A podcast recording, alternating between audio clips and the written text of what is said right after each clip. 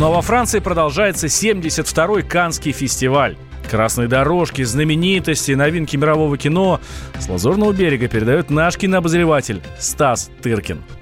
Канне главное событие этого дня. В общем, это премьера фильма «Рокетмен», долгожданный биопик Элтона Джона, ставленный режиссером Декстером Флетчером, который доснимал фильм э, «Богемская рапсодия», когда с него ушел режиссер Брайан Фирнгер. И, в общем, этот фильм, конечно, неизбежно будут сравнивать с «Богемской рапсодией», которая заработала 900 миллионов долларов во всем мире. Но байопик на Джона неизмеримо лучше по всем э, показателям. Я считаю, что это большой успех. И, прежде всего, артист, который играет Элтона Джона, Террен Эджертон, который поет сам, в отличие от Рэми Малика, который непонятно за что получил Оскар за эту роль. В общем, по всем показателям этот фильм гораздо лучше. В примере участвовал сам Элтон Джон, была потрясающая гламурная вечеринка сразу после показа.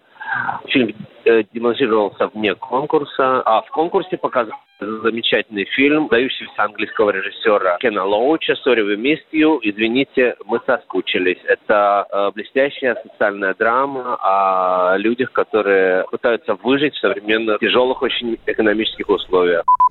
Нового обладателя пальмовой ветви объявят уже в это воскресенье. Радио «Комсомольская правда». Более сотни городов вещания и многомиллионная аудитория. Хабаровск 88 и 3 FM. Эм. Челябинск 95 и 3 FM. Барнаул 106 и 8 FM. Эм. Москва 97 и 2 FM. Эм. Слушаем всей страной.